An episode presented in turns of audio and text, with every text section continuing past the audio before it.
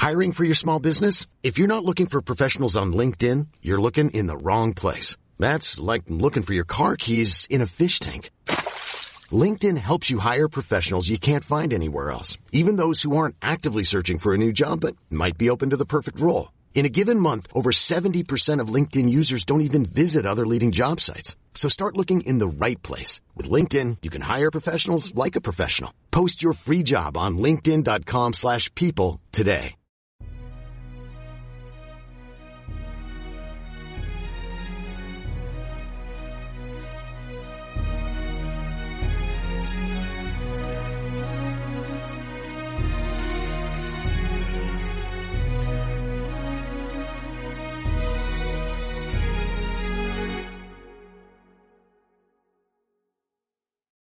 Ciao a tutti e benvenuti al 72 episodio di Pillole di Scienza. Prima di iniziare vi ricordo che è possibile seguire Pillole di Scienza anche su Facebook e su Instagram per avere informazioni sugli episodi in uscita ma anche altri contenuti come approfondimenti oppure quiz. Ma adesso direi di iniziare. Nell'episodio di oggi vi voglio parlare di criptozoologia. Innanzitutto, di cosa si tratta? È una pseudoscienza che ha due principali obiettivi il primo è quello di analizzare i racconti del folklore popolare o comunque storici in merito a strane creature poi diventate leggendarie. E il secondo è quello di ricercare prove, nei casi diciamo migliori, con l'utilizzo anche di metodi scientifici, della loro esistenza passata o addirittura ai giorni nostri. Qui urge subito un punto di attenzione. Ho parlato di pseudoscienza e il motivo è abbastanza semplice. Nella stragrande maggioranza dei casi queste indagini vengono fatte male, eh, senza metodo scientifico e per scopi di pubblicità, magari turistici ad esempio. Ma perché allora tutto questo è interessante? Perché come spesso accade nella quantità si trovano alcune casistiche interessanti in cui con un metodo scientifico si arriva effettivamente a scoprire talvolta anche qualcosa di incredibile, come vedremo tra poco. Se ascoltate questo podcast, questo aspetto ormai lo conoscete, perché, come sapete, si parla spesso di UFO o WAP. Ecco, in mezzo a milioni di casistiche ridicole, ce n'è sempre qualcuna interessante dove un po' più di attenzione effettivamente è doverosa. Argomenti affini a quello di oggi sono già stati trattati in questo podcast nell'episodio Creature leggendarie, che vi invito ad ascoltare qualora non l'abbiate fatto. Un altro aspetto molto interessante riguarda il fatto che ogni anno vengono scoperte decine tra specie animali e vegetali nuove e quindi il nostro pianeta continua a offrire novità. Se ci pensate, i punti del nostro pianeta che non sono stati ancora esplorati adeguatamente sono moltissimi. Pensate ad esempio agli abissi. La fossa delle Marianne ha una profondità di 11 km circa e rappresenta il picco massimo, per così dire, ma nell'oceano ci sono tantissime altre zone molto profonde e in grandissima parte non esplorate. Ma pensiamo anche alla foresta pluviale e perché no al sottosuolo, che quando viene esplorato spesso offre delle novità. Per non parlare di ambienti estremi come quelli molto freddi o molto caldi, oppure ancora ai vulcani. Si è scoperto molti anni fa che dentro i crateri di vulcani attivi vivono dei batteri che resistono in condizioni estreme, sono circondati da veleno, eppure sono lì pieni di vita. Sono batteri cosiddetti estremofili.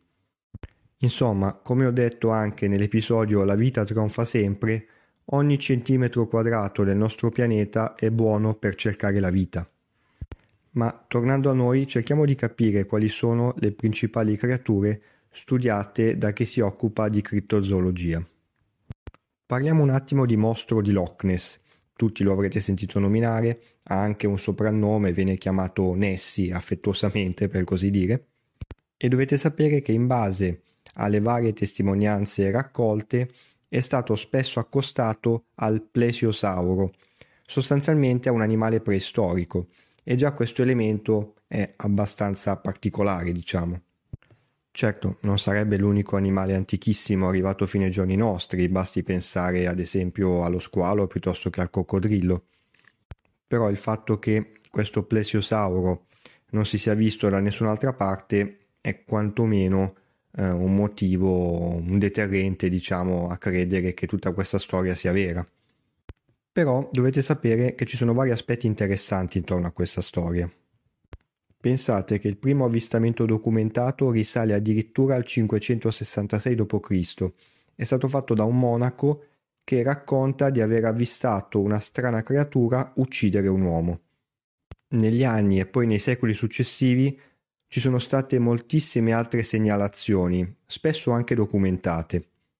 Ma come spesso accade, arriva il momento in cui un'antica leggenda prende le vesti di un caso moderno. Per quanto riguarda il Loch Ness, tutto questo avviene circa un secolo fa, in particolare negli anni 30. Avvistamenti in successione e prime fotografie, tra cui quella famosissima, poi rivelatasi un falso, ha reso questo luogo della Scozia famosissimo in tutto il mondo. Insomma, a livello turistico c'è stato un autentico boom che continua anche ai giorni nostri. E poi, diciamocela tutta, questa storia ha un'influenza psicologica su chi si reca a vedere questo lago, perché è impossibile non fermarsi un po' a vedere la sua superficie sperando di vedere qualcosa di strano. Facendo ancora una volta il parallelo con gli UFO, anche qui c'è un prima e un dopo nel trattare, diciamo, questa leggenda, perché nel corso della storia ci sono stati vari avvistamenti, anche documentati, eh, ci sono anche vari quadri rinascimentali in cui si vedono strani oggetti in cielo. Però l'ufologia moderna nasce col caso di Roswell nel 1947. Insomma, il fatto di avere delle fotografie, per quanto sfocate, rispetto a semplici racconti, fornisce una nuova veste a tutte queste vicende. Ma comunque, tornando all'Loch Ness, dovete sapere che sono state condotte varie analisi scientifiche per tentare di stanare questo mostro. Ad esempio il lago, che presenta un'acqua molto torbida, è stato scandagliato con ogni tipo di sensore possibile. Non è stato trovato nulla di particolare, tranne però una cosa. Pare che in profondità questo lago presenti delle aperture, eh, una sorta di gallerie eh, subacquee che porterebbero ad altri specchi d'acqua, anche sotterranei. Secondo alcune teorie abbastanza fantasiose, il mostro userebbe queste gallerie per raggiungere appunto altri specchi d'acqua o addirittura il mare e quindi questo sarebbe il motivo della sua poca visibilità. Insomma, come sempre bisogna distinguere una semplice speculazione da un ragionamento basato su fatti scientifici e lo scenario appena descritto, per quanto non impossibile a livello assoluto, eh, risulta estremamente improbabile. Passiamo ora a un altro animale leggendario. Avete mai sentito parlare del ciupacabra? Letteralmente significa succhia capra. Adesso capiremo un attimo il motivo. Innanzitutto, questo animale fa parte del folklore popolare del Sud America, ma anche degli Stati Uniti.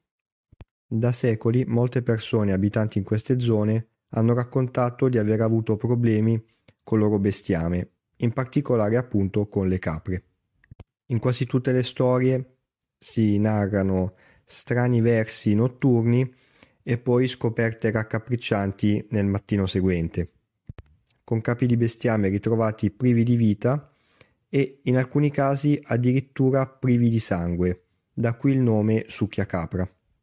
Secondo varie testimonianze e racconti popolari, questo animale sembrerebbe un cane che però all'occorrenza potrebbe anche diventare bipede.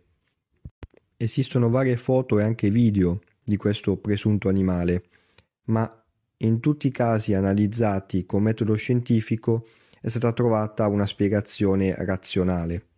Si trattava molto spesso eh, di canidi in particolare l'animale più gettonato era il coyote. Un aspetto curioso è che molte persone non erano in grado di riconoscere un coyote semplicemente perché magari avvistavano un esemplare con una malattia cutanea che lo rendeva diverso dai suoi simili. Quindi questa storia resterà una leggenda ancora per un bel po', se non per sempre, diciamo. Passiamo ora al mio preferito, lo Yeti. Innanzitutto dovete sapere che questo uomo scimmia è stato avvistato un po' in tutto il mondo. Infatti si chiama Yeti eh, sull'Himalaya, Bigfoot in America e Yowie in Australia. Ci sono prove della sua effettiva esistenza? Ovviamente no, Esistono vari video e fotografie che però non provano nulla perché potrebbero essere semplicemente persone travestite. Esistono anche varie impronte, ma anche in questo caso eh, si può trattare benissimo di artefatti. Ma un aspetto interessante è che eh, negli anni sono state condotte varie indagini anche di campioni di pelliccia ritrovati in varie zone. E seppur a volte con qualche difficoltà, si è sempre arrivati ad una correlazione con una specie animale nota. Un aspetto che mi preme sottolineare è che si parte quasi sempre da un racconto del folklore popolare che si basa magari su fatti o presunti tali antichissimi, per poi arrivare ad una formulazione moderna del tutto che porta anche ad indagini scientifiche. Insomma, qui si mescolano storia, sociologia e anche scienza, eh, dal punto di vista antropologico questo fenomeno è sicuramente molto significativo. Continuando la nostra rassegna, eh, dovete sapere che c'è una sfumatura della criptozoologia che dovreste sapere. Questa materia si occupa anche di cercare le prove dell'esistenza ai giorni nostri di animali ritenuti estinti. È il caso del megalodonte, lo squalo preistorico lungo circa 20 metri e lontano parente del grande squalo bianco che ben conosciamo. Anche in questo caso presunti avvistamenti, video, fotografie, tutte rivelatesi fake, ma anche varie indagini condotte con metodo scientifico che, come potrete immaginare, non hanno portato a nulla di particolare.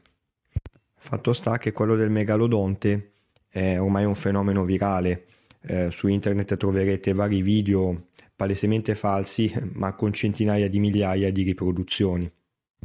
Insomma, credere non costa nulla, diciamo.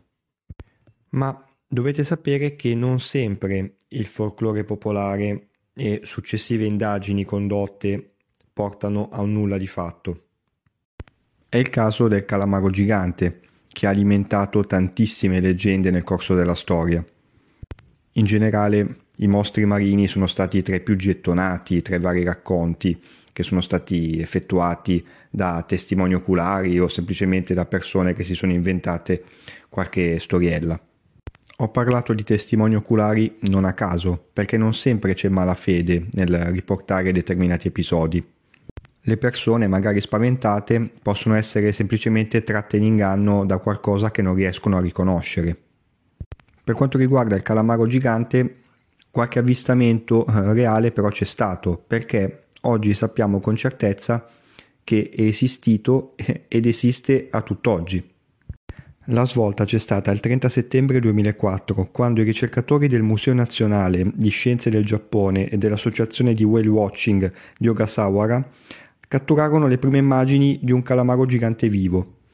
Negli anni successivi ne furono osservati molti altri, Alcuni addirittura furono ritrovati purtroppo spiaggiati, forse anche a causa del surriscaldamento globale che ha portato un aumento della temperatura eh, dell'acqua dell'oceano e quindi a un cambio di comportamento di questi eh, animali che magari si portano più vicini alle rive. Quindi, cosa ci insegna tutto questo? Che in mezzo a tantissime speculazioni e indagini fatte male, c'è sempre qualcosa di valore che va approfondito. Dire impossibile a priori è sbagliato e bisogna quindi sempre avere una mente aperta. Nel farlo però è giusto avere un buon raziocinio che porti a considerare tutti gli aspetti con una mentalità scientifica. Chissà quali altre sorprese ci riserverà il futuro. Bene, anche questo episodio di Pillole di Scienza termina qui e vi aspetto come sempre numerosi per il prossimo. Ciao e a presto! Thank you.